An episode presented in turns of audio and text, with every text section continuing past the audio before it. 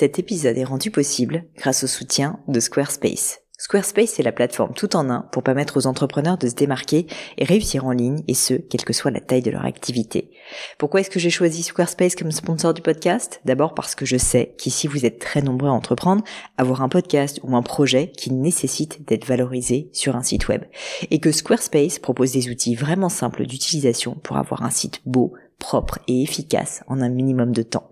Quelques exemples de fonctionnalités, des templates de sites web personnalisables et adaptatifs pour créer des sites beaux et design en un temps record, l'outil email, le nerf de la guerre pour développer votre activité et communiquer avec vos clients, ou encore leur outil SEO intégré pour émerger sur Google sans être un produit métier. Alors si vous voulez donner à votre business toutes les chances de se développer, je ne peux que vous recommander d'aller sur le site squarespace.com. En plus, Squarespace vous offre moins 10% sur votre première commande de site web ou de domaine avec le code Pauline. N'hésitez pas et rendez-vous sur squarespace.com, code Pauline.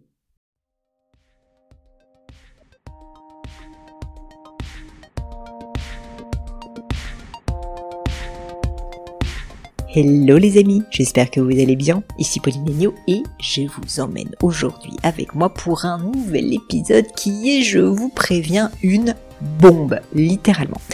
Avant de rentrer plus dans le détail de l'épisode, un petit rappel pour ceux qui ne connaîtraient pas le podcast. Ma mission avec ce podcast, c'est d'interviewer des personnalités remarquables pour parler de leur réussite et essayer de décrypter avec elles les clés de leur succès.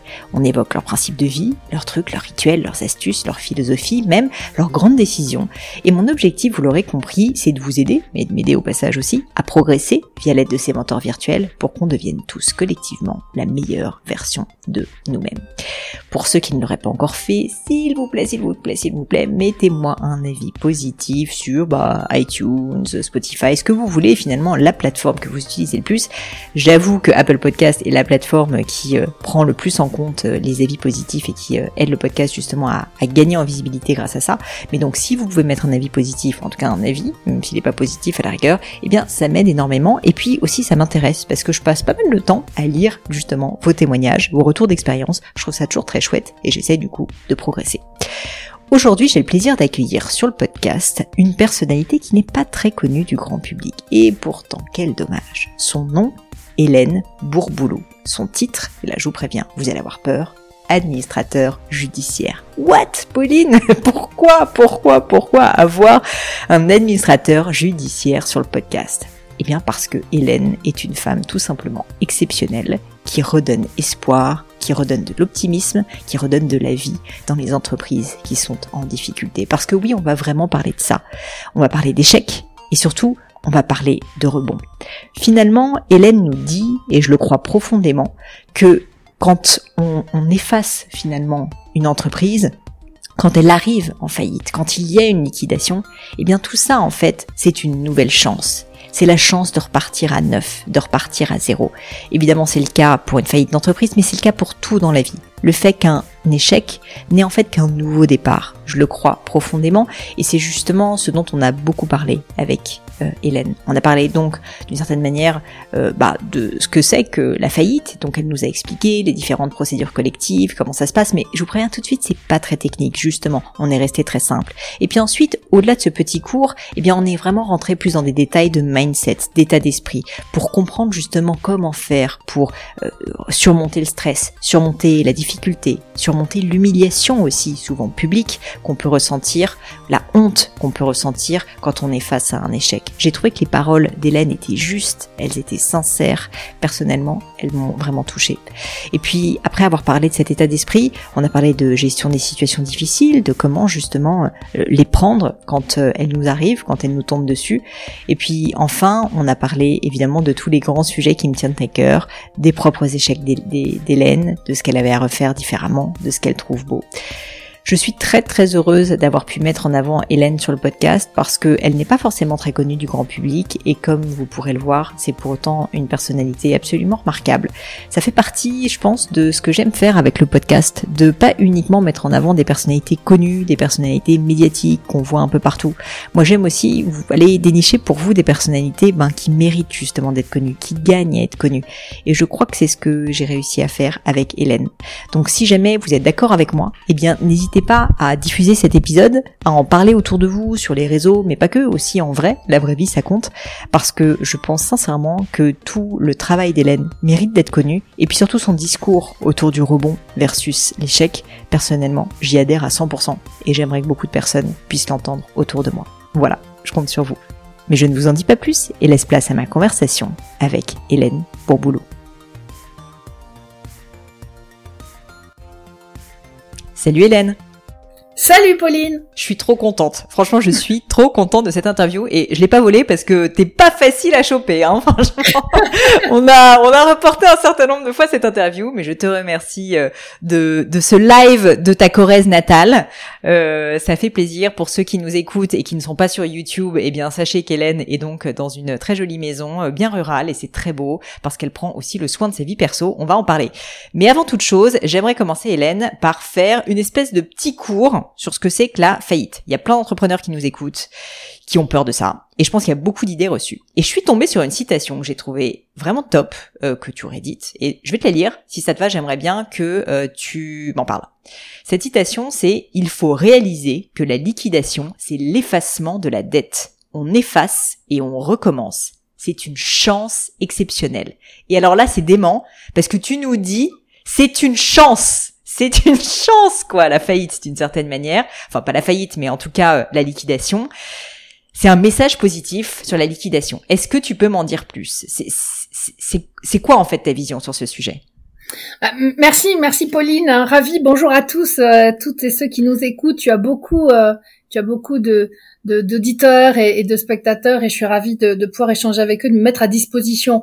Le, message que j'ai voulu passer en disant ça, c'est que le, système en France, enfin d'accompagnement des, difficultés d'entreprise, est un système qui est assez, euh, les anglo-saxons disent debtor friendly, c'est-à-dire qu'on est, euh, c'est un aujourd'hui un dispositif depuis la loi de 85 qui vise à préserver l'entreprise et les entrepreneurs comme étant plus des actifs que des passifs. Et en cela, c'est euh, le, le, le, un point d'inflexion par rapport à une vision antérieure dans lequel euh, la société, le débiteur, l'actionnaire, le dirigeant, tout ça c'est une même personne et elle a failli dans sa signature. Donc elle est responsable de son échec. Il y a un vrai changement de culture depuis maintenant 40 ans qui ne cesse, et c'est tant mieux, de se renforcer, encore plus depuis la loi Pacte, avec cette notion du rebond, du redémarrage. Et oui, la liquidation en France, c'est une la fin d'une entreprise et donc la possibilité pour un chef d'entreprise de faire autre chose. Ce qui est mmh. gênant, ce sont les sanctions. Mais les sanctions, en réalité, elles concernent une infinité euh, de, de infinitésimale euh, quantité de chefs d'entreprise qui ont été euh, malhonnêtes et effectivement faut les écarter du système, mais c'est rarissime. Pourquoi est-ce que aux États-Unis un entrepreneur qui a connu des difficultés, il est plutôt valorisé dans ses dans ses carrières futures? Bah, c'est parce que c'est à l'américaine, c'est-à-dire que s'il a franchi la ligne jaune, c'est direct to jail. Mais s'il n'a pas franchi la ligne jaune, ben on se dit c'est un mec génial. Il a appris la culture du cash, la culture de la crise, de la communication, d'identifier dans ses collaborateurs les personnes qui se révèlent dans ces phases-là. Il a appris à gérer son stress. Il sait ce que c'est de piloter euh, dans la pénurie. Donc, il a des qualités exceptionnelles qui font hmm. que aujourd'hui, c'est un manager qui est plus riche et plus contributif que ce qu'il était hier. Il faut qu'on arrive en France à cela. On est pénalisé aujourd'hui parce que ces procédures de sanctions qui certes sont très peu nombreuses, en revanche, pèsent assez lourdement en termes de risque sur les acteurs, puisque pendant trois ans à compter de la fin de la liquidation, un liquidateur peut engager des poursuites. Donc même si, in fine, il n'y a pas de sanctions, eh bien ce, ce, ce risque-là pèse énormément sur le moral des acteurs, qu'ils soient des dirigeants de droit ou de fait. Et ça teinte beaucoup euh, cette culture du, de, de, de, de la peur euh, et du coup le frein au rebond. En réalité, il y a très peu de sanctions. C'est pas du tout l'approche de notre système. C'est plutôt aujourd'hui un système qui consiste à on liquide vite, on clôture vite. Peu de gens le savent, mais euh, les durées de procédure en France, dont on pense qu'elles sont très très longues, sont plutôt très courtes parce qu'il y a des procédures de liquidation extrêmement rapides. On ne sait pas non plus, et il faut absolument le dire, que euh, le maintien de l'emploi euh, dans les procédures collectives en France, allez, avoisine les 60-70%. Donc t'es à 66%. Le chiffre antérieur était un peu moins que ça. Et pourtant on dit, mais 90% des entreprises finissent en liquidation judiciaire quand elles déposent le bilan. On cherchait l'erreur. Bah, l'erreur était assez simple, c'est que en gros sur allez 50 000 faillites, je prends 40 000, c'est au plus bas année Covid, 60 000 au plus haut avant Covid. allez, disons 50 000, on a plus des deux tiers qui correspondent à des entreprises entre 0 et 1 salarié, qui sont déjà ah des entreprises bien souvent à l'arrêt.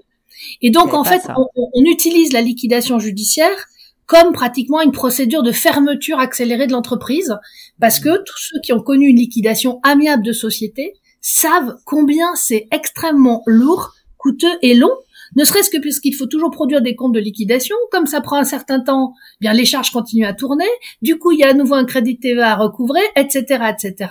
Et donc en fait ça prend beaucoup plus de temps et beaucoup plus d'argent qu'en fait une liquidation judiciaire. Donc ça ne veut pas dire que les sociétés ont laissé euh, des dettes et des passifs euh, extrêmement importants et impayés. Donc 40 000 à peu près ou 30 000 euh, entre 0 et 1 salarié qui sont déjà techniquement des sociétés à l'arrêt, et si on regarde en réalité les sociétés en sauvetage, les tribunaux sont assez, euh, euh, j'allais dire, euh, ouverts et, bienveillants. Ils ouvrent assez facilement des procédures de sauvetage type redressement ou sauvegarde. Et ça concerne à peu près 12 à 15 000 sociétés par an.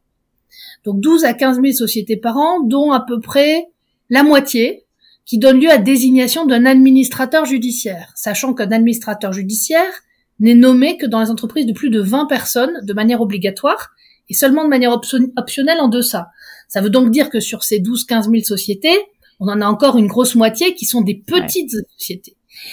Eh bien, ce sont ces sociétés-là qui, en revanche, concentrent euh, toutes les, les, les, les, richesses et le maximum de valeur, c'est-à-dire les chiffres d'affaires les plus importants, le nombre de salariés le plus élevé. Et c'est pour ça qu'on obtient des statistiques de sauvetage de l'emploi. C'est ce qui explique qu'on obtient des statistiques de sauvetage d'emploi qui sont assez assez bonnes. Sur les, si on se concentre sur euh, les sociétés de plus de 50 salariés, 50 salariés, c'est un ancien comité d'entreprise, c'est pas beaucoup. Hein. Il n'y en a que, et tant mieux, 350 par an, 400, de manière constante depuis 20 ans, qui déposent le bilan. Donc 50 000 faillites, mais moins de 400 de plus de 50 personnes. si je prends des sociétés de plus de 300 personnes, c'est 30 sociétés par an. Alors, pourquoi je dis ça? Ça permet, un, de dire que plus, et, ce sont ces sociétés-là qui expliquent les bonnes perfs sur le sauvetage de l'emploi et le maintien de l'activité. Ça veut dire que mmh. plus l'entreprise est organisée, et même dès, dès qu'elle a 5 salariés, 10 salariés ou 20 salariés, elle multiplie ses chances de sauvetage par, par 10, par 20, par 30. Et donc pourquoi? Parce qu'on va toujours trouver des repreneurs, on a des tous outils de traitement du passif euh, qui sont euh, très efficaces en France. Donc on a un bon système qui permet un vrai sauvetage d'entreprise. Donc il ne faut ni avoir peur de la liquidation, qui est en fait euh, le début d'une nouvelle histoire, ni avoir peur de la phase de, sauvetage et, le passage à l'hôpital, qui apporte des, des vraies convalescences. Pardon d'un développement un peu long, mais je voulais donner ces chiffres. Alors passionnant, hein. passionnant, et je te remercie Hélène, et j'aimerais bien creuser parce que donc tu fais très bien de faire la distinction des entreprises plus importantes, on va dire 50 salariés et plus, et des plus petites entreprises pour lesquelles en fait c'est la situation est assez différente. Et il y a aussi euh, sur, sur les personnes qui écoutent ce podcast beaucoup justement d'entrepreneurs qui sont dans des phases de développement de leur entreprise et qui n'ont donc pas encore 50 salariés par exemple. Et pour qui je pense il y a ce poids que tu évoquais tout à l'heure qui pèse, qui est de se dire si j'échoue, si jamais je dépose le bilan, bilan, si jamais je suis en faillite, il ne le voit pas comme un potentiel recommencement, et donc c'est pour ça que j'aimais bien ta citation, c'est une chance exceptionnelle de pouvoir effacer la dette et recommencer. Il le voit comme un échec, et donc comme un point final, et comme euh, non pas euh, une possibilité de rebond, mais comme euh, ben, quelque chose qu'ils vont devoir traîner littéralement toute la vie. Et moi j'ai déjà entendu plein de fois des personnes me dire, mais si jamais je dépose le bilan, ben, je ne pourrai plus rien faire derrière parce qu'en fait j'aurai une image, j'aurai plus personne ne voudra travailler avec moi, etc. Est-ce que c'est vrai ou pas? Alors je pense que le premier obstacle, c'est soi-même, parce qu'en réalité, euh, il est vrai que les banques avaient des fichiers qui gardaient inscrits des des, des précédentes euh, des précédents judiciaires, sauf qu'il y a eu vraiment un enchaînement de plusieurs réformes en la matière. Aujourd'hui, euh, les fichiers, notamment les fichiers FIBED, ne peuvent pas relever et révéler des procédures collectives qui n'auraient pas donné lieu à des sanctions par le passé. Deuxièmement, les entrepreneurs qui ont ce, ce ressenti l'ont aussi parce que euh, parfois ils se sentent euh, affectés sur le plan personnel parce qu'ils ont donné une caution, par exemple. Ça, c'est un sujet. Tu donnes un caution pour ta boîte, c'est sûr que si la boîte dépose, la caution est appelée par la banque. Mais là encore, octobre 2021, réforme annoncée dans la loi Pacte, mais dans les textes en octobre 21, aujourd'hui, une entreprise qui rentre en redressement judiciaire protège la caution de l'entrepreneur, non plus uniquement pendant la seule durée de la période d'observation, mais pendant toute la durée du plan de redressement. Ça, c'est un élément nouveau hyper important. Pourquoi hyper important? Parce que si on te dit, tu vas en redressement judiciaire, tu as 9 chances sur 10 de finir en liquidation, et derrière la banque va appeler ta caution, bah, il y a une certitude, hein, c'est que tu vas reporter cette échéance le plus longtemps possible. Or, si tu reportes cette échéance, en réalité, tu aggraves et tu diminues tes chances de t'en sortir. Si en revanche je te dis que pendant toute la durée de ta période d'observation, mais également ton plan qui peut durer jusqu'à 10 ans, personne ne pourra jamais appeler ta caution, il va se passer exactement l'inverse. C'est que le chef d'entreprise va très très vite venir je mettre sous la protection d'une procédure pour obtenir un plan de redressement et obtenir un plan de redressement solide, puisque par définition, il sera directement intéressé sur ses propres, son propre patrimoine à faire que ça marche. Et donc, on passe d'un système vicieux à un système vertueux. Et je pense que ce, ce, background, ce, fond euh, très négatif, très noir sur la procédure, elle est liée, il est lié vraiment à cette idée que les cautions sont appelées, on est poursuivi à titre perso même quand on n'a pas commis de faute. Et puis on est sur le fichier des banques, on peut plus. Les banques nous ont épinglés. Bah ça, ça a changé et ça a significativement changé. Et aujourd'hui, on est, euh, je trouve que mon, constat, c'est qu'on fait la bascule. Et la bascule se fait d'autant plus qu'il y a eu quand même beaucoup de start-up en France, qu'on a eu toute la vague des défaillances du début des années 2000, que depuis quelques années, et on voit bien en tout cas depuis 2022, on a beaucoup de défaillances de start-up parce que les levées de fonds sont beaucoup plus complexes qu'elles ne l'étaient auparavant. Et la conséquence qui en est tirée par l'écosystème n'est pas une conséquence de faut écarter ses patrons. C'est plus ça. Et on voit bien que le financement de l'économie, il se fait pas non plus traditionnellement par les banques qui, depuis le Covid, ont plus dispensé des PGE qu'accompagné le développement euh, des entreprises ou l'entrepreneuriat euh, des, PME. Donc, la culture de nouveaux types de financiers de crédit, la culture de, euh, j'allais dire vraiment, la loi qui permet de protéger les entrepreneurs, plus, j'allais dire, une influence quand même anglo-saxonne, moi, me conduit à être assez optimiste sur ça.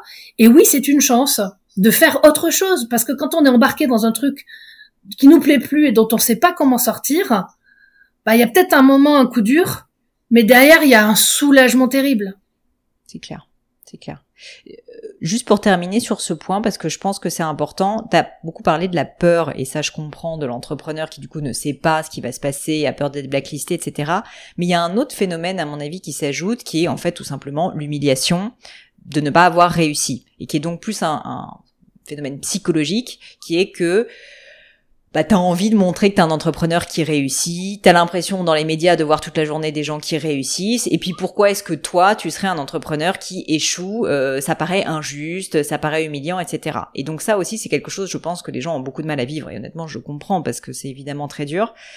Mais est-ce que là-dessus, tu aurais quelque chose à ajouter? Est-ce que tu as peut-être des exemples, sans même forcément citer de nom, tu vois, de personnes qui, euh, bah justement, ont réussi à aller au-delà de, de cette... Parce qu'aujourd'hui, c'est vécu comme une humiliation, je pense, pour beaucoup, de devoir fermer sa boîte, alors qu'en fait, il y a des gens formidables qui créent des boîtes et qui les ferment, pas parce que c'est des nuls, mais juste parce que ben la vie fait que, ils ont peut-être fait des erreurs, etc. Mais voilà, je serais assez curieuse d'avoir aussi ton avis là-dessus pour qu'on aille un peu contre l'idée reçue que le mec euh, ou la fille qui a fermé sa boîte est forcément un loser, quoi.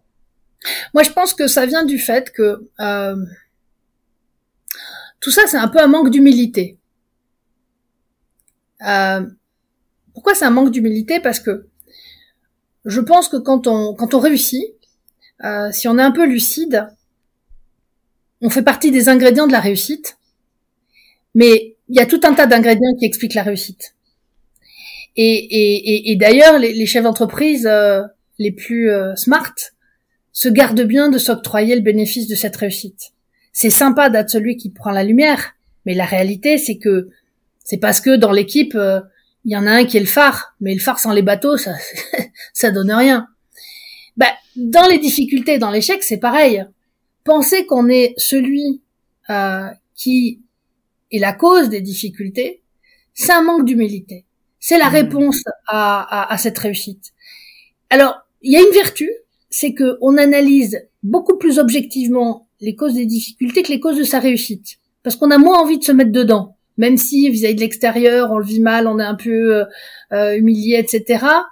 Euh, en son fort intérieur, on, on, peut avoir une analyse un peu plus critique, et donc en cela, l'échec ou la difficulté est souvent plus contributif de la construction du parcours futur que la réussite, parce qu'on va s'y attarder davantage. Et puis sur la réussite, si on est une bonne personne, on va dire ah, je peux pas non plus en faire des caisses. Alors que l'échec et, et on va s'y rater davantage et donc ça apprend davantage. Donc je pense que tu as raison, c'est psychologique, c'est un état d'esprit. Il faut poser le diagnostic. Quand on mène une négociation avec euh, avec des créanciers dans tout l'environnement amiable, parce que je m'occupe d'entreprises en difficulté, mais euh, pas uniquement dans le au stade avéré de la cessation de paiement. On a aussi beaucoup d'outils qui permettent d'éviter cette situation. Et, et d'ailleurs, je fais une parenthèse. Quand on se place dans le monde anglo-saxon, euh, la, la, la prévention c'est en fait la prévention de la liquidation. C'est-à-dire que nos procédures de sauvegarde et redressement judiciaire, qui sont perçues en France comme déjà des procédures de difficultés graves, sont perçues en revanche à l'étranger sur le plan de la directive européenne comme des procédures de prévention de la liquidation judiciaire. Ce qu'on veut, c'est éviter que l'entreprise ne ferme. Après, il peut y avoir des repreneurs, il peut y avoir des plans d'appurement, il peut y avoir même euh, une négociation purement amiable et confidentielle en amont, et on en fait beaucoup. Quand on fait ces, ces négociations-là, et c'est vrai dans tout euh, les, toutes les situations de la vie, que ce soit dans des sociétés en bonne santé, que ce soit dans la vie privée. J'ai quelque chose à négocier, à obtenir. Il y a toujours quatre phases. La phase 1, c'est le diagnostic. Où suis-je? Pourquoi je suis là? Et comment je m'en sors? Et tant que les parties prenantes euh, qui auront vocation à contribuer au sauvetage ou à la décision ne sont pas d'accord sur le diagnostic, où suis-je, pourquoi je suis là? Et comment je m'en sors, on n'arrive pas à la bonne expression de besoin de l'entreprise ou son cahier des charges ou sa proposition, on l'appelle comme on veut, et qui est la phase 2. Et chacun, il y aura toujours une personne qui aura le sentiment qu'il y en a un qui roule l'autre parce que le diagnostic initial n'était pas le bon. Et puis après cette phase 2, il faut passer à la phase 3 qui est la négociation, et puis la phase 4 qui est la mise en œuvre. Mais c'est la même chose quand un enfant dit à ses parents, euh, je voudrais pouvoir aller au cinéma samedi soir, je vais devoir négocier. Euh, où suis-je? Bah pour moi ils veulent pas. Pourquoi? Parce que je les ai revus la semaine dernière. Mais dans le futur, j'ai pris l'engagement que ça se reproduise plus. Ça c'est mon c'est mon état des lieux. la phase 2, c'est voilà avec un peu plus d'honnêteté. Euh, ma proposition, c'est que je vais au cinéma samedi soir, mais je n'irai pas la semaine d'après. Je te ferai le la pelouse et compagnie. Et puis je passe à la phase 3 qui est la négo. Alors dire ah ouais non tu me fais pas une pelouse, tu m'en fais quatre. Et puis etc. Donc et puis on passe à la mise en œuvre. Et puis la mise en œuvre, c'est derrière le respect de ses engagements et les garanties que je donne n'importe quelle personne doit arriver à poser la phase 1 de manière euh, distancée et, lucide et objective. Où suis-je vraiment? Pourquoi je suis là? Et comment je m'en sors? Et le où suis-je vraiment C'est euh, au fond du trou, je dois plein d'argent, euh, je me suis disputé avec mon associé, etc. Pourquoi? Pourquoi? Parce qu'on a traîné à regarder la réalité, parce qu'on n'avait pas un bon conseil, parce que le client nous a quittés, parce que j'ai été malade, parce que et c'est jamais en fait une cause commune. Et si ce travail est bien fait, on va réaliser que la contribution individuelle du chef d'entreprise, c'est un élément parmi 15 éléments. Hyper intéressant. Et que finalement, son principal euh, écueil dans toutes les situations, c'est d'avoir posé le diagnostic trop tard. Ouais. Il y a un moment de bascule, il y a un moment de bascule où on peut traiter le sujet de manière différente. Quel est le moment où on passe de la prévention et la phytothérapie à euh, la chirurgie? Selon les maladies, il n'y a pas le choix. Et puis dans certains types de, de, de pathologies, il y a une zone un peu floue où on est encore dans la phase de je veux essayer d'éviter cette situation-là. Mais attention, si je dois y passer, en revanche, il faut pas que j'attende trop tard pour le faire. Donc c'est cette phase qui est une phase un peu complexe et dans laquelle il faut se fixer en fait un calendrier et dire si à telle date on n'a pas fait, eh bien on, on change complètement l'approche. Ouais. Et il faut pas être seul. Et mon dernier point, c'est qu'il faut pas être seul. Il faut en parler. Ne serait-ce que quand on en parle à son ordinateur ou à un podcast, on se le formule, on se le dit. Alors le mieux, c'est d'en parler avec son associé, avec ses équipes, avec sa famille. Combien de chefs d'entreprise j'ai vu qui en fait ne gardaient ça pour eux, totalement pour eux. Hmm. Et du coup, ça ne les aide pas à, aller vite, parce qu'ils vont retenir ça le plus longtemps possible, éviter cette discussion.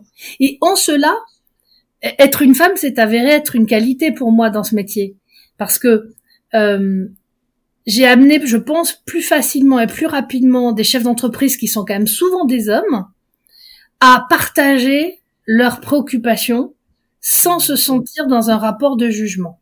Ouais. Et je dis pas que c'est bien ou pas bien, il y a plein certainement plein d'hommes qui, qui arrivent à susciter cette confidence, mais dans la culture et la société qui est la nôtre, cette confidence, elle est plus facile euh, quand en face de soi, on, on, a une femme. Et en tout cas, moi, ça m'a aidé pour amener des chefs d'entreprise à dire, OK, au-delà de tout ça, vous emmerdez vos trucs, alors vous l'avez donné votre caution Vous en avez parlé à votre épouse C'est quoi? Ah, vous avez repris l'entreprise de la belle famille Parce que c'est ça, les histoires personnelles. C'est, j'ai repris la maison de mes parents ou de la belle famille. Et ces affaires-là de seconde ou troisième génération sont très lourdes parce que vous avez toujours le cousin au repas du dimanche qui dit, ah ouais, alors ils le disent pas, mais avec un regard, toi, t'es celui qui a planté le truc. Bah, c'est ça. Et oui, c'est dur. Et donc, il faut avoir une sacrée euh, confiance en soi. Force et, de caractère. Euh, et une bonne analyse de la situation pour, pour dire, bah oui, l'entreprise rentre dans une nouvelle phase.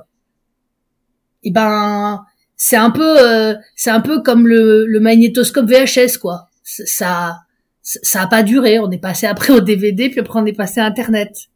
Ça fait partie des de la vie, euh, de l'environnement qui nous entoure.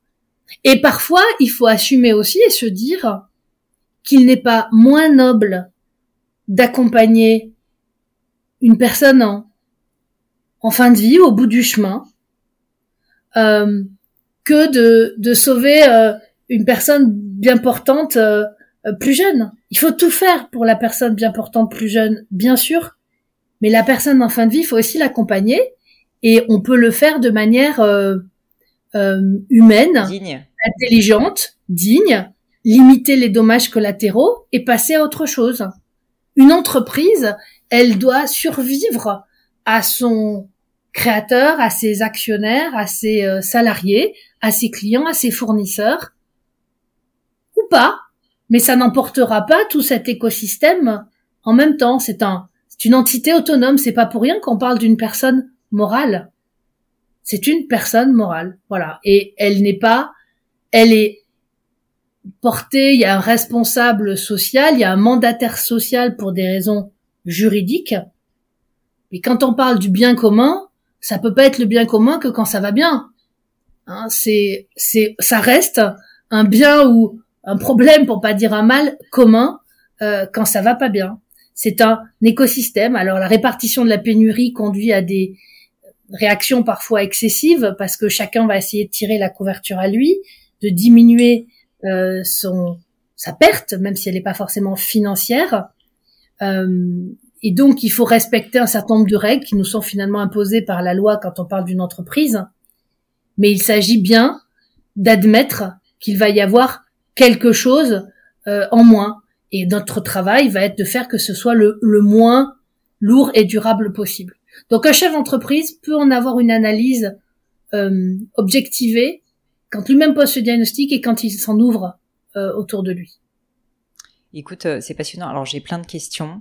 Bon, déjà j'aimerais juste dire quelque chose là à titre personnel à, à l'audience, qui est que c'est tu parlais, tu sais, de ce déjeuner de famille où t'as quelqu'un qui va un peu lever le sourcil en disant oui, ah bah c'est la boîte de la famille, c'est mal géré. Ce genre en fait de jugement, alors qu'on a une information qui est extrêmement limitée, qu'on comprend rien à la situation et surtout ça fait en fait, ça fait peser euh, une responsabilité unique et, de manière assez injuste, sincèrement, sur une personne, alors qu'il y a tout un certain nombre de facteurs. Euh, honnêtement, ça, mais je trouve que c'est presque un crime, euh, ce genre de choses, ces jugements. Et moi, vraiment, je voulais dire, parce qu'on le fait tous, et je le fais aussi, je suis bien sûr la première évidemment à le faire, mais je pense vraiment qu'il faut qu'on arrive tous collectivement à arrêter de juger des choses où on a une information limitée, parce qu'on ne comprend pas, et on ne se rend pas compte, en fait, du poids que ça fait peser sur les personnes en face qui se sentent humiliées, et qui, du coup, comme tu le dis justement, ensuite, bah, se freinent, parce que du coup, elles n'osent plus rien dire, et donc ne prennent pas les décisions aussi rapidement que ce qu'elles devraient. Et donc, ça met en péril l'entreprise. Donc, on je trouve, vraiment, mais une euh, responsabilité collective, en fait, d'arrêter de juger des trucs qu'on ne comprend pas. et ça, je voulais juste le dire parce que franchement, raison, il faut sortir de il faut sortir de l'immédiateté et il faut remettre de la distance et se dire qu'il n'y a jamais une cause unique et qu'on va peut-être trouver dix mille autres facteurs qui sont en réponse à celui-là et qui expliquent euh, la position ou, ou l'approche. C'est tellement facile de démissionner moi, je leur dis chapeau, les gars. Vous démissionnez pas, quoi. Vous êtes là parce qu'en plus, on a besoin de vous jusqu'au bout, y compris pour euh, pour aller fermer l'entreprise et, que vous restiez disponible et vous serez pas payé dans cette phase-là. Enfin, c'est sacrément dur. Je, je militais et je, je trouve, je suis choquée par le fait qu'il n'y ait pas d'accompagnement euh, pendant au moins quelques mois en liquidation judiciaire. Alors, on nous avait euh, annoncé euh, dans les projets passés du gouvernement qu'il pourrait y avoir euh, chez Pôle Emploi une prise en charge pour les chefs d'entreprise. Moi, j'avais milité pour euh, étendre le régime de garantie des salaires aux entrepreneurs au moins sur les trois premiers mois de la liquidation avec des subsides. J'avais même fait le calcul. Aussi, hein. Trois mois de liquidation quand même. à, deux, à 2000 euros ça met pas du tout en péril le système et au contraire, ça assurerait le liquidateur que l'entrepreneur reste accessible pendant deux ou trois mois, ce qui lui permettrait de mieux réaliser les actifs, recouvrer le poste client, gérer les litiges. Donc il y aurait une forme de collaboration dans cette phase-là, prise en charge par l'AGS ou par Pôle emploi. C'était win-win. Ça n'est toujours pas le cas aujourd'hui. Or, il y a moins d'un pour cent des chefs d'entreprise qui souscrivent une assurance pour ça. Pour tous ceux qui nous entendent et qui sont une bonus, mais souscrivez une assurance chef d'entreprise. moi, j'en ai pas. mais faut le faire. Mais, ça mais, mais d'euros. Ça prend en charge des frais, le cas échéant, dans cette période-là. Ça assume une couverture sociale en cas de défaillance. J'ai trop pris la mesure de ce que c'est que de payer l'école des enfants à la fin du mois, surtout quand on a été entrepreneur. On parlait de cette humiliation-là.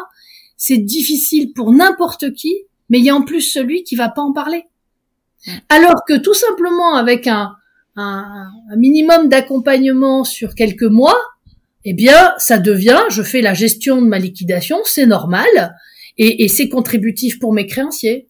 Donc euh, voilà, et, oui, il y a des situations euh, qui sont euh, douloureuses. Heureusement, elles sont peu nombreuses, mais la bonne nouvelle, c'est qu'il y a des solutions en amont. Souscrivons ces assurances-là. Tu te le notes sur ton papier, je vais le faire je vais le faire. Je, vais, on va parler des outils de prévention parce que je pense que beaucoup de gens ne les connaissent pas bien et je vais te demander plus de précision. Avant ça, j'ai quand même une, une, autre question toujours euh, sur la dimension psychologique parce que je pense qu'elle est clé. Euh, c'est donc, euh, mettons, t'es un entrepreneur, tu sens qu'il y a globalement des difficultés dans ta boîte mais tu n'as pas fait ce travail encore vraiment d'état des lieux très objectif que tu me parles, que tu évoquais tout à l'heure. Est-ce que tu aurais des astuces, des choses que tu as vues chez d'autres entrepreneurs pour aider justement dans la gestion de ces émotions, de ce stress, pour euh, apporter plus de lucidité? Qu'est-ce que tu pourrais donner comme conseil pour des personnes qui nous écoutent, qui sont en fait ne sont pas encore sont peut-être un peu dans le déni si tu veux et se disent là en nous écoutant ben en fait peut-être qu'il faut que je fasse ce travail comment est-ce que ces personnes concrètement euh, peuvent euh, être aidées tu vois à passer ce cap? Moi je pense que le plus simple enfin chacun là-dessus malheureusement va avoir sa, sa recette mais euh, je pense qu'il faut pas avoir peur des chiffres. Faut pas se dire que pour pas avoir les chiffres et la compta, je paye pas mon expert comptable parce que comme ça il me dira pas de mauvaises nouvelles. Je pense que il faut se faire des petites prévisions. Même euh, sur un coin de table, c'est facile de faire un peu de prévision. Allez, c'est quoi mes rentrées des trois prochains mois? C'est quoi mes sorties? Bon, ben, il me manque de l'argent. Après, deuxième chose, c'est quel est euh, quel est le montant euh, de mes dettes? Quel est au maximum mon bénéfice possible? Je prends mes dettes, je divise par mon bénéfice, et puis je me rends compte, bah en fait, il va me falloir dix ans pour payer ça. Hmm. S'il me faut dix ans, c'est pas la peine que j'aille chercher trois mois ou que j'aille emprunter de l'argent au voisin. Alors, ce que je, je réponds un peu à côté, mais je dis que c'est en objectivant la situation en fait que je pense qu'on peut arriver à sortir de, de, de ce déni. Après, je voudrais quand même dire que moi, la plupart des situations que je vois, et heureusement, c'est pas des situations euh, malheureuses ou épouvantables. Hein. C'est-à-dire qu'on on focus sur les quelques cas qui sont douloureux que j'ai rappelés, mais c'est euh, 1% des cas. La plupart du temps, euh, les, heureusement, les chefs d'entreprise, une fois que le diagnostic est posé, qu'ils se rendent compte que ces procédures sont pas des procédures euh, euh, punitives ni mortifères, abordent la situation de manière très professionnelle et très carrée. Bon, mon message, c'est surtout de dire, plus vous les abordez tôt, mandat ad hoc ou procédure collective, et, et, et plus grandes sont les chances d'en sortir, et moins douloureuse sera la négociation. Euh, voilà le, voilà la réponse. Il faut aller vite. Alors, on va parler maintenant, si ça te va, justement, des outils qui sont à disposition des entrepreneurs. Est-ce que tu peux c'est pas la peine de rentrer trop dans les détails parce qu'on n'aura pas le temps et je veux aussi parler d'autres choses, mais est-ce que tu peux nous, faire euh, un espèce de, de mapping, si tu veux, des différents euh, outils de prévention que les entrepreneurs ont à leur disposition juste pour qu'ils les comprennent? Alors, tu as en gros, si tu veux, deux mondes le monde euh, amiable, confidentiel, c'est le monde en France qu'on appelle la prévention, et le mode de la procédure collective, c'est du traitement, sauvegarde, redressement judiciaire. Donc il y a une procédure effectivement qui est connue, euh, qui entraîne, c'est la procédure collective, redressement judiciaire, sauvegarde, qui euh, entraîne le gel des dettes de la société, et en contrepartie de quoi on doit être capable de payer l'ensemble des engagements postérieurs, les charges postérieures, on a une période d'observation. Pendant cette période d'observation, euh, on restructure l'entreprise si c'est nécessaire de la restructurer avec des outils euh, qui facilitent ces restructurations, tels que la fermeture d'un site, la résiliation de contrats, des licenciements dans lesquels on peut avoir des outils de financement euh, des départs. Donc ça facilite en fait un traitement assez rapide et, aussi significatif et important en taille de l'entreprise et puis on présente un plan un plan dans lequel les créanciers peuvent abandonner des créances, peuvent décider de les consolider euh, et transformer dans des outils euh, subordonnés, euh, peuvent accepter des délais de paiement qui vont jusqu'à 10 ans, voire plus, si c'est de manière discutée et amiable. Et puis on a le monde de la prévention amiable dans lequel finalement le pouvoir du mandataire ad hoc ou du conciliateur n'est que celui que les parties acceptent de lui consentir sa crédibilité, c'est parce que son nom figure sur une ordonnance. C'est une requête qui est adressée au président du tribunal et non pas au tribunal, avec une décision qui s'obtient assez vite pour être assisté d'un mandataire ad hoc ou d'un conciliateur, qui va réunir autour de la table les différents acteurs concernés par le dossier par cercle d'importance. Donc on va pas les prévenir les fournisseurs ni les clients. On va d'abord parler aux actionnaires et aux banques et on va leur dire voilà l'état des lieux. Et c'est là où systématiquement il va y avoir un, travail d'élaboration des prévisions et on va dire ok bah vu ma situation des trois prochaines années, je peux vous proposer d'être réglé comme ça. Et si on fait ça de manière organisée, si les actionnaires remettent un peu d'argent ou si un investisseur entre au capital, c'est ce que j'appelais le diagnostic et le cahier des charges, alors on va éviter la défaillance, tout le monde sera remboursé, et la société repartira en développement. Donc ces deux mondes sont des mondes très différents. Dans la première partie, mandat ad hoc conciliateur, le chef d'entreprise, il est il est aux commandes, il n'est pas affecté. Alors il a la contrainte qu'imposent les affaires spéciales des banques, qui sont pas les interlocuteurs habituels des chefs d'entreprise, et donc pour eux c'est un, un, nouveau monde parce qu'ils ont toujours eu de très bonnes relations avec leurs banquiers, puis d'un seul coup, on a euh, de nouveaux individus de la banque qui sont pas du tout les mêmes, qui sont plutôt aguerris à la culture du non, euh, qui vont donner euh, l'impression de, de, juger en fait, et, tout ça est évidemment un rapport de force qui s'instaure dans l'entreprise. Mais à la fin, on a un taux de réussite dans les procédures de prévention qui est quand même de 70% euh, et qui évite très largement la défaillance à court terme, à moyen terme et à long terme. D'autant plus qu'on peut obtenir des homologations de ces accords et ça, ça permet de consentir à des nouveaux apporteurs de d'argent des privilèges particuliers, notamment le privilège du new money. Alors on a beaucoup parlé de conciliation dans ces dernières années. Pourquoi? Parce que beaucoup d'entreprises ont eu recours au PGE, prêt garanti par l'État. Tout le monde sait que ces prêts garantis par l'État ont une contrainte, c'est que leur durée de vie est très courte. On a donné 6 ans. Alors on imagine des entreprises qui se sont endettées à hauteur de 25% de leur chiffre d'affaires, c'était le maximum, qui ont pris les deux années de franchise possibles et qui ont dit alors il faut qu'en 4 ans, tu rembourses l'équivalent de 25% de ton chiffre d'affaires. C'est-à-dire que tu as une capacité d'autofinancement, un cash flow disponible net après investissement, après impôt, après etc. de 6% par an. Bah, des boîtes qui font 6% par an après tout ça, il y en a pas. Donc soit elles ont gardé de la trésorerie, ou elles se sont refinancées, et donc c'est possible, soit il faut étendre cette durée des 6 ans.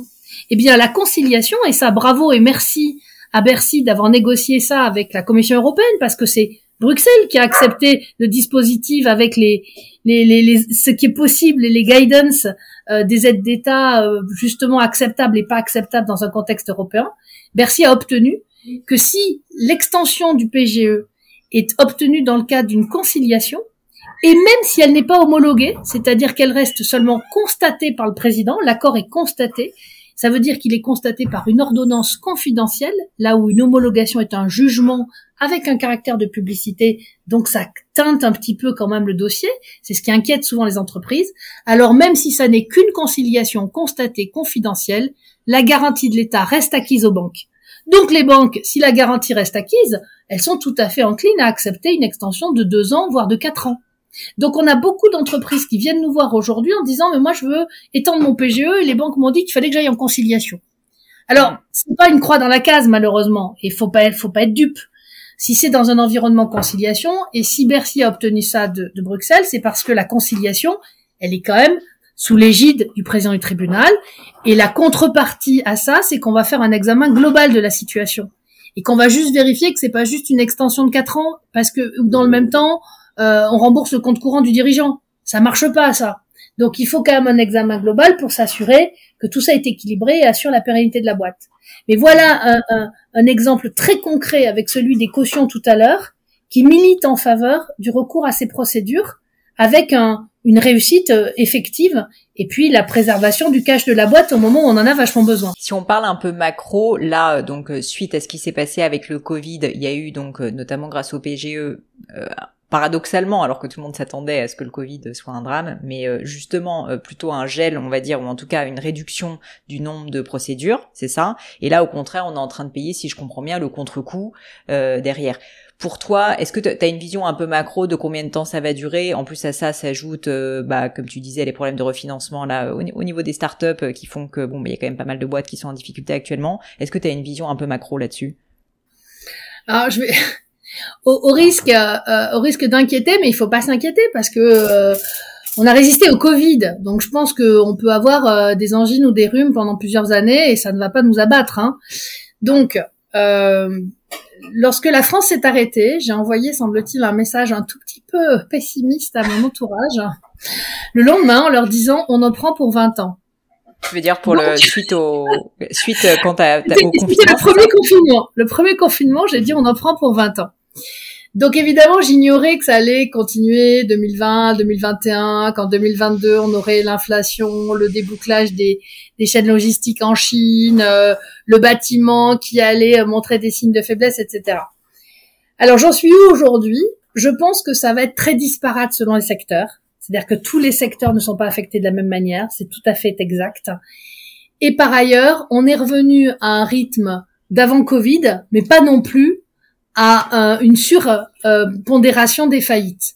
C'est-à-dire que le niveau 2019, c'est le niveau 2019, on n'est pas au niveau de 2007 et, et je peux pas dire qu'on a pris un plus 20%. Qu'est-ce qui s'est passé?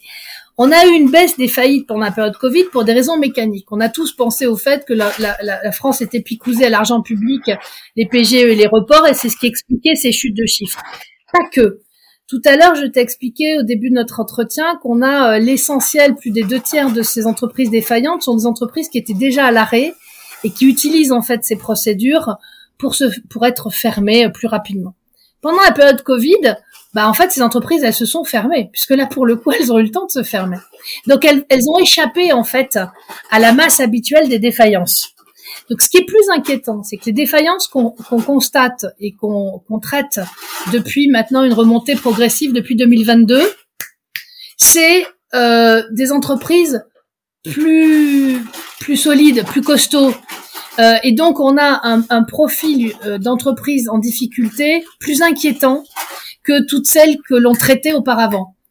Et ça, c'est une réalité. Donc, on a le même nombre, on n'en a pas plus, mais elles sont peut-être un peu nouvelles dans leur profil, Ça peut être des entreprises qui ont, euh, euh, en fait, qui ont des difficultés pour la première fois de leur histoire. Donc avec des managements ou des actionnariats qui sont pas préparés. On voit des profils dans lesquels euh, il faudrait renforcer les fonds propres.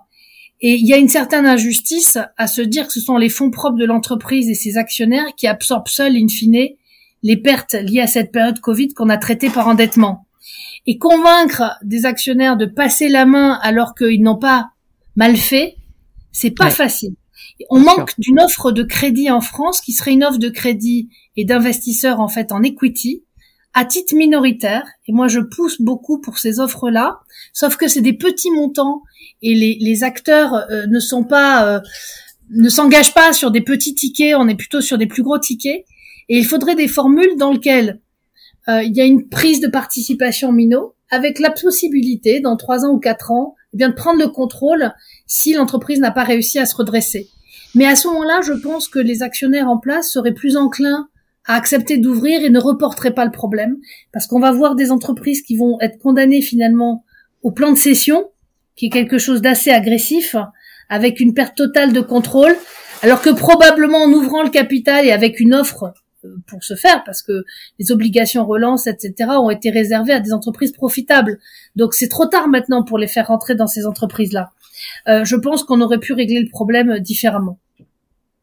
Et donc toi, concrètement, tu penses toujours qu'on en a pour 20 ans? Non, je pense que les choses vont être très progressives et sectorielles, donc euh, euh, on n'a pas à s'inquiéter de ça. Et puis euh, les entreprises vont s'adapter, certaines vont. Il y a des opportunités incroyables d'opérations de rapprochement de sociétés. C'est-à-dire pour créer de la valeur, on va faire quoi? On va rapprocher des sociétés et on va créer des synergies. C'est ces synergies-là qui vont absorber la, la dette Covid. Et puis euh, des créanciers vont accepter de faire des abandons de créances parce qu'on préfère garder un client. Euh, les banques avec les PGE vont pour certains accepter de consolider et avoir des outils de retour à meilleure fortune. Donc hmm. moi je suis euh, je suis assez optimiste. On a des outils de traitement. Donc donc n'ayons pas peur d'aller voir le médecin quoi. Hélène, euh, je sais que ton temps est compté, donc je vais passer maintenant à mon crible, euh, qui est euh, qui sont des questions un peu plus perso. Donc on n'aura pas pu aborder tous les sujets, c'est pas grave. On refera une V2 un jour si tu l'acceptes. Mais là, je vais déjà faire le crible avec toi. Et donc on switch complètement, si ça te va, sur des questions beaucoup plus personnelles. La première de ces questions, c'est justement, est-ce que toi, qui est quand même la papesse de, de la remise, du rebond, est-ce que toi-même, tu as vécu un grand rebond parce que tu as vécu aussi un grand échec dont tu pourrais me parler parce que du coup bah ça va tous nous mettre un peu de baume au cœur de savoir que même toi tu l'as vécu et puis surtout justement quel enseignement t'en as tiré? Oui, je crois qu'alors je sais pas si c'est échec ou difficulté, mais si tu veux, si, je partage un peu avec vous, moi ma vie de, de 0 à, à 22, c'est en gros un grand chamallow rose euh, euh, en Corrèze, euh, une famille unie, l'école, je trouve ça super. Euh, j'ai plein de copains. Je monte à la capitale en prépa. Je rentre à HEC, qui était mon objectif depuis toujours. Je m'y éclate avec mes copains. Je rencontre Robert Papin. Bref, la vie est chouette. Et à la faveur de cette euh, de, de, de, notre troisième année, je découvre l'environnement des procédures collectives et donc je m'intéresse aux métiers qui sont confins du droit de la gestion. Bref, j'arrive chez des administrateurs judiciaires. Et là, il se passe dix ans de ma vie, de 23 ans à 33 ans, euh, pratiquement, au cours desquels je découvre euh, la totale. Hein, euh, je suis confrontée avec le pire, à la fois des, des, horreurs de la vie humaine et de la vilainie humaine. Je suis confrontée à la maladie, je suis confrontée à des assassinats, je suis confrontée à des suicides, je suis confrontée, et je dis des, deux assassinats, deux suicides, je suis confrontée à la trahison, je suis confrontée au vol, je suis confrontée moi-même à la défaillance puisque je suis euh, l'entreprise, mon premier employeur, fini en liquidation judiciaire et je suis moi-même euh, licenciée pour motif économique, prise en charge par l'AGS. Donc je vis le système de l'intérieur sans trop pendant ces dix ans, pour reformuler, je suis désolée, mais pour que je comprenne, pendant ces dix années là, tu, tu, tu, as vécu toutes ces, c'est-à-dire que tu as observé, enfin tu as observé, tu as participé à aider des entreprises qui ont, où il y a eu littéralement des assassinats, des vols, etc. Non, c'est mon entourage proche qui a vécu ça. C'est-à-dire que les suicides se sont eu lieu dans mon domicile pour l'un. Ah euh, L'assassinat, c'était l'enfant euh, mon associé euh, et euh, un de mes, mon premier boss. Donc je me suis toujours retrouvée en première ligne en fait de ces horreurs-là. Et curieusement, euh, moi j'étais j'étais là et ce que j'ai apporté ou la façon dont je me suis comportée a apporté énormément de de soulagement, de baume euh, et d'effet à, à, à, celui qui vivait l'horreur.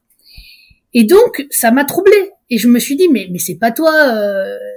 J'étais moi-même épatée de la personne qui s'exprimait en moi. Et hmm. j'ai me suis rendu compte qu'on portait chacun une personne. Alors c'est pas moi, c'est pas la petite emmerdeuse de tous les jours que j'aime beaucoup. Je l'appelle la belle Hélène. euh, et je me suis dit, ah bah t'as de la chance parce que finalement dans des situations épouvantables, tu peux compter sur elle. Elle, elle trouve les bonnes solutions, elle dit les bons mots, euh, elle arrive manifestement à aider l'autre à passer le cap. Et j'ai pas forcément mesuré tout de suite l'impact que tout ça aurait sur moi. Mais c'est toujours pareil, euh, mettez-les à l'eau, hein, comme tu sais bien, et, ils apprendront à nager. Et donc, en fait, en situation, tu te poses pas de questions. Tu déroules. Le plus important, et ce que j'en ai retiré moi, c'est qu'il faut toujours préserver son propre équilibre. Si tu préserves pas ton propre équilibre, tu peux pas être ensuite au secours des autres. Donc il faut absolument soi-même prendre du recul, se recentrer, se rappeler ses valeurs, et là on peut aider l'autre. Hmm. J'en ai retiré quoi de toutes ces horreurs que j'ai vécues sur une dizaine d'années à travers tous ces épisodes où j'en avais euh, parfois plusieurs en même temps. Euh, je passais, euh, j'allais à Sainte-Anne visiter mon ami pendant que je gérais la faillite d'une entreprise et, et, le début d'un nouveau job, etc. Mais j'en ai retiré quoi? J'en ai retiré que pour moi, en tout cas, je veux me préserver de toute forme d'aliénation. Ma liberté n'a pas de prix. Et donc, j'aime bien les règles, moi. Ça ne me gêne pas, les règles. Et puis, on, on franchit pas la ligne jaune. Voilà. Je franchis pas la ligne jaune. Et comme ça, eh ben, je suis libre. J'ai une relation, je pense, lucide et saine avec l'argent et le pouvoir. J'aime le pouvoir. Je suis contente d'exercer un métier de pouvoir parce que je suis contente d'avoir un impact sur euh, les situations dans lesquelles euh, je suis euh, je suis acteur. Mais c'est un moyen, c'est pas une fin, c'est un moyen. L'argent, le pouvoir sont des moyens, c'est pas une fin. Donc, je pense ça, ça m'a vraiment appris euh, cette, cet enseignement et j'ai eu la chance de le connaître très tôt. Et avec les années, je me dis que le plus important, et c'est comme ça que moi je m'en suis, euh, j'allais dire, enrichi et sorti, c'est, c'est pas d'être la personne qu'on voudrait être. Ça sert à rien. Il faut juste être soi-même. Il faut chercher à être soi-même. Je, un jour, je me suis rendu compte que le mec idéal n'existait pas. Pourquoi il n'existe pas le mec idéal, celui que dont tu peux dresser le profil type quand t'as 25 ans? Parce que le mec idéal, il correspond à la fille idéale que t'aimerais être mais que t'es pas. Alors le mien, pour ceux qui le connaissent, il est très très très très loin du standard du mec idéal que je pouvais probablement dessiner à 25 ans. Mais ce qui est sûr, c'est qu'avec toute son originalité, avec sa distance extrêmement lointaine de la mienne, bah il est fait pour moi. Parce que juste, il faut être soi-même. Et c'est pas si facile que ça de se dire je cherche à être moi-même tous les jours.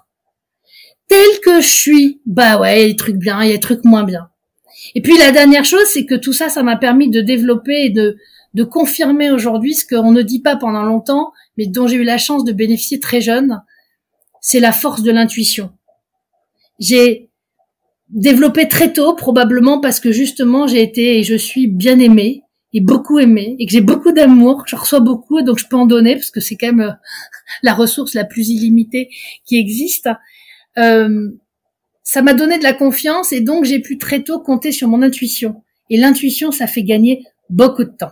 Voilà. Alors à 20 ans, on a tendance à surtout pas la regarder. À 30 ans, on veut la rationaliser, l'objectiver, prendre la bonne décision. Puis à partir de 40 ou 50, tu dis yes, j'ai cette intuition, je le fais. J'ai pas besoin de chercher à comprendre pourquoi. Fondé sur l'expérience, l'amour et la confiance, ça marche assez bien. Donc, du temps. Travaillez votre intuition si vous avez cette euh, possibilité-là. Ouais, génial, Hélène. Euh, j'ai encore quelques questions. Euh, S'il y avait quelque chose à refaire, qu'est-ce que tu referais différemment?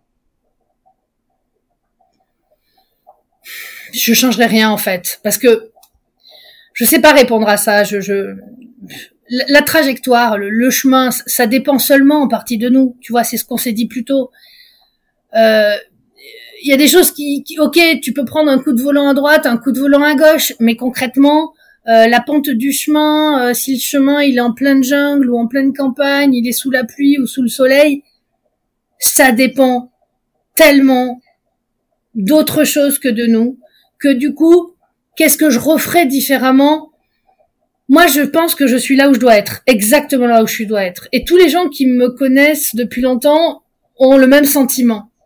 Donc, les moments difficiles, je les ai pas choisis, mais je les ai tous acceptés. Et à partir du moment où on reprend notre discussion aussi de cet échange aujourd'hui, il faut le dire, euh, accepter, c'est pas subir quoi. Hmm. Quand il se met à pleuvoir, je peux bien me, me mettre à, taper du, du, pied, à pleurer, à, à, hurler. Je changerai rien. Il pleuvra toujours. En revanche, je peux prendre un parapluie, quoi. Donc, euh, accepter la pluie, c'est prendre un parapluie. Subir, c'est se laisser rincer. Donc, euh, moi, l'événement n'est pas dans nos mains. Voilà, il y a une partie qui s'appelle l'événement. L'événement, c'est pas dans nos mains. Mais susciter la chance, c'est possible. Rencontrer les bonnes personnes, être dans les bons territoires, comme diraient d'autres, euh, permettre aux uns et aux autres de réaliser leurs propres objectifs, ça crée effectivement des opportunités. Alors la façon dont je le formule n'est pas de moi, un prof de management de l'ESCP avec une très belle vidéo sur YouTube qui raconte ça et je te la ferai parvenir si si tu veux, qui parle de la chance remarquablement bien. Parce qu'il n'y a pas que de la chance. non? Il n'y a pas que de la malchance. Je sais même plus, tu vois. Mais en tout cas, voilà. donc, euh, je pense que tu te rends compte que même le Covid, ce truc horrible pour tout le monde, moi, ça m'a permis de changer mon mode de vie. Mon conjoint est à la campagne depuis trois ans et je le rejoins toutes les fins de semaine. Donc, je suis à Paris pour partie et je suis euh, au milieu de ma verdure pour le reste. Donc, euh, je je changerai rien. Et merci à, la belle vie qui m'a été donnée. J'essaie juste d'en être digne en étant très heureuse. Tu as l'air en tout cas. Bah alors justement, ça me fait une belle transition. Une question que j'aime bien poser, c'est qu'est-ce que tu trouves beau? Ça peut être soit de manière vraiment esthétique, si tu veux, ou, ou émotionnelle. Qu'est-ce que tu trouves beau dans la vie? Qu'est-ce qui te touche? J'aime l'émotion. J'aime l'émotion. J'aime cette espèce de, de, de, d'instant qui nous échappe et où on laisse sortir euh, le rire ou les larmes, cette espèce de vibration euh, qui nous rappelle notre notre humanité. Ça, je trouve ça très très très beau euh, chez l'être humain. Mais fondamentalement, le beau pour moi, le beau absolu, c'est la nature. C'est la nature, c'est les paysages, c'est le ciel, les animaux, la force de la terre, l'éclat du soleil, c'est l'infinité des possibles de, cette nature immense et de nous imaginer comme fourmis là-dedans. Euh, ça m'émeut. Tous les jeudis ou vendredis, quand j'arrive ici à la campagne, je me dis, oh, mais qu'est-ce que c'est beau. C'est toujours le même paysage, hein. qu'est-ce que c'est beau. Waouh. Et, et nous, on est une plante là-dedans, on est une fleur, on est un animal, on fait partie de l'ensemble. Donc euh, ça, je trouve ça beau. Et, on a cette richesse, nous, de pouvoir en plus concevoir, conceptualiser, assumer cette émotion. Je plains mon chien, il peut pas pleurer, il peut pas rire. Hmm. Et je l'adore. Et mais ça, c'est un truc à nous, c'est beau quand même. À l'inverse, est-ce qu'il y a quelque chose qui t'irrite, quelque chose qui te qui t'enrage? Ouais, alors je suis assez souple, mais tu vois le manque d'engagement. Euh, la petitesse, euh, l'envie du voisin, euh, oh, le manque d'ambition personnelle, tu vois. Les petits trucs comme ça. Alors c'est ça le terme, c'est irrité. Est-ce que est-ce que j'ai pas de la j'ai de la compréhension, j'ai de la compréhension pour ça, j'ai de la compassion, je peux comprendre d'où ça vient. Mais ouais, ça mérite un peu. Se, se, mmh. se contenter quand on a la chance d'être là où on est, en tout cas nous, avec euh, l'environnement et je pense à, aux femmes diplômées que nous sommes dans notre pays, la France. Ah, il faut qu'on faut qu'on se donne de l'ambition quoi. Moi, je veux changer le monde et je pense que c'est hmm. possible. Tu vois, alors seul, probablement pas. Mais avec ton podcast, avec les gens qui nous écoutent, tout ça, il faut qu'on garde le feu quoi, parce qu'on voit bien qu'on est tout le temps en danger. Il y a des grands malades de temps en temps autour de nous. Il faut les driver quand même. Faut qu'on arrive à, à garder le dessus, à préserver la flamme. Donc je crois que moi, je suis confiante parce que il suffit d'une étincelle pour que le feu relance. Hein. Donc euh, sans malheureusement, euh, évidemment, aller, certains certains incendies récents ne nous ont pas ne seraient pas doivent, doivent pas donner mal mauvaise interprétation mais tu vois ce que je veux dire c'est que bah, faut avoir un peu de un peu d'ambition et, et se dire que à une poignée on, on peut préserver de l'obscurantisme qui parfois fait jour. En tout cas, moi je sais dans quel camp je serai. Eh ben j'espère que je serai à tes côtés. Bon, on y sera ensemble là ou derrière toi Je pense qu'on sera ensemble. Euh, encore deux questions pour toi. Alors celle-là, je l'aime bien, je pense qu'elle va te faire rigoler. C'est ma question non poétiquement non correcte. Est-ce que tu as une croyance qui est controversée? Globalement, tu constates autour de toi que le monde environnant euh, a une idée reçue sur un truc et toi, t'es fondamentalement pas d'accord et t'aimerais le clamer haut et fort avec moi aujourd'hui.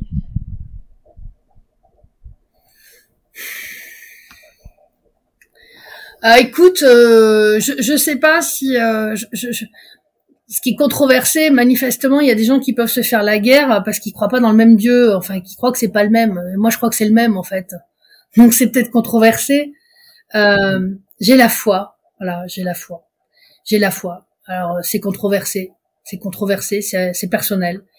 Je je crois en quelque chose de, de, de supérieur que chacun nommera comme il l'entend. Euh, voilà, ça c'est ça c'est la réponse sur l'absolu. Et puis euh, et puis basiquement, alors euh, tout le monde a envie de yalla, euh, c'est la fête au village, il faut péter toutes les règles. Et ben moi non, moi j'aime bien les règles en fait.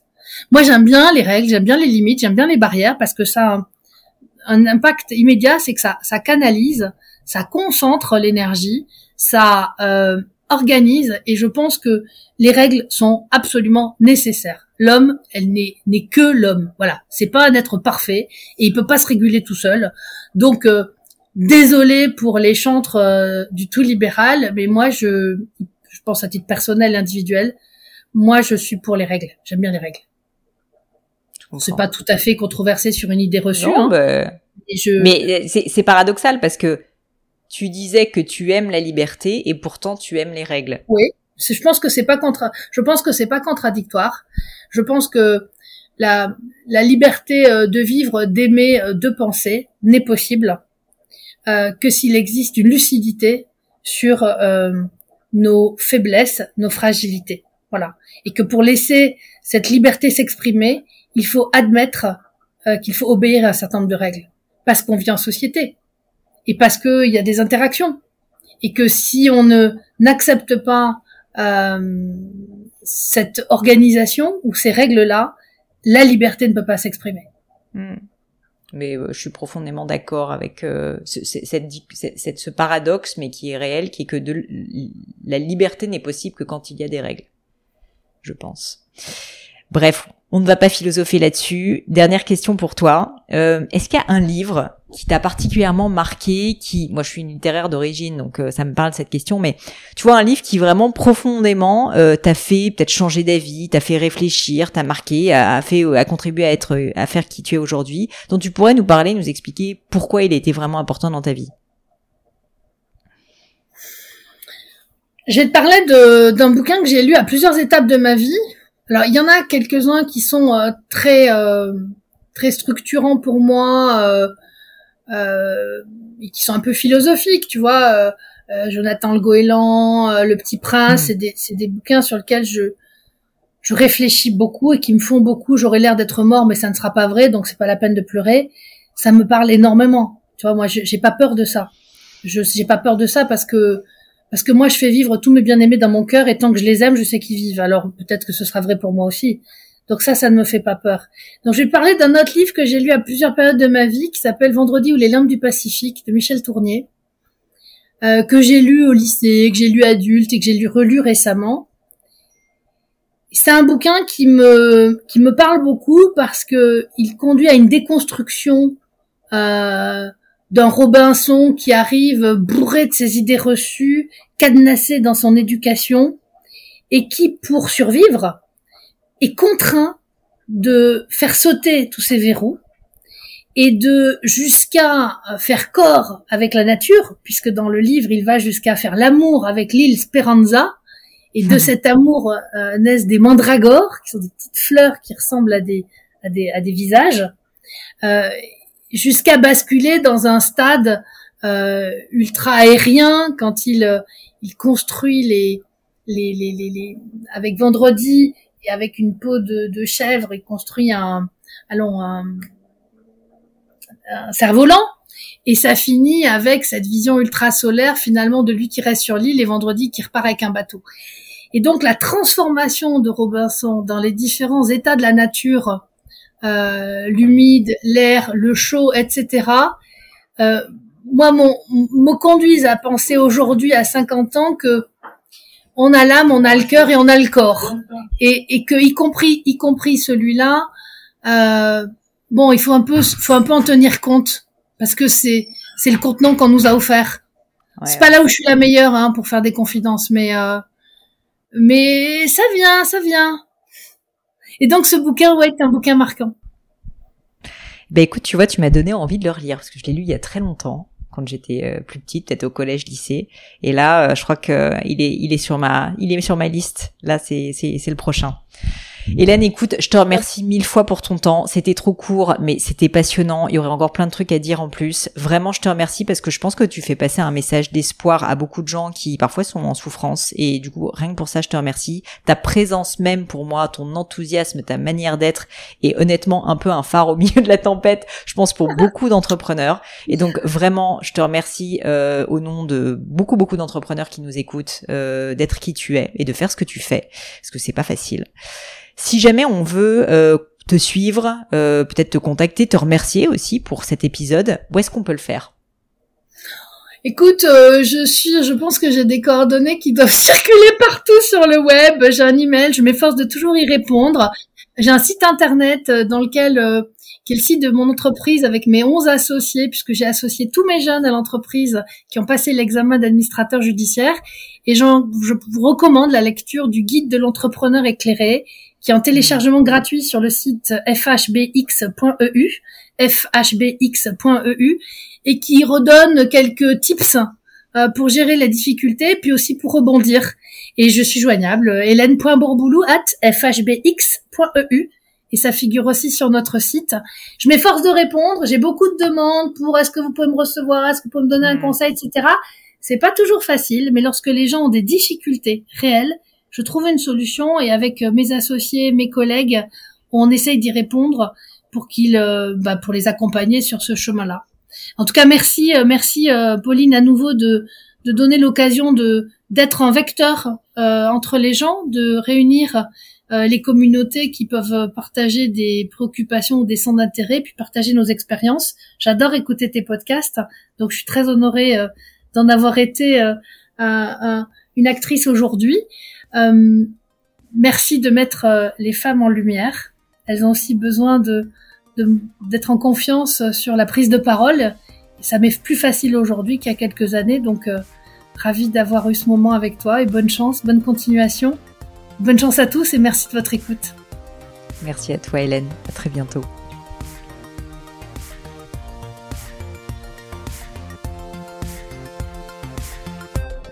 Bye bye les amis, c'est la fin de cet épisode, mais avant de vous quitter, quelques détails en plus. D'abord pour toutes les infos sur le podcast et cet épisode, ça se passe sur polinegno.com, vous aurez tout promis, juré. Aussi, si vous souhaitez me contacter pour me poser des questions, me proposer de nouveaux invités, eh bien n'hésitez pas à le faire directement sur LinkedIn, Instagram ou YouTube, je vous attends. Enfin, encore mille merci de m'avoir écouté jusqu'ici, j'espère de tout cœur que ça vous a plu et je vous dis à très vite pour un nouvel épisode.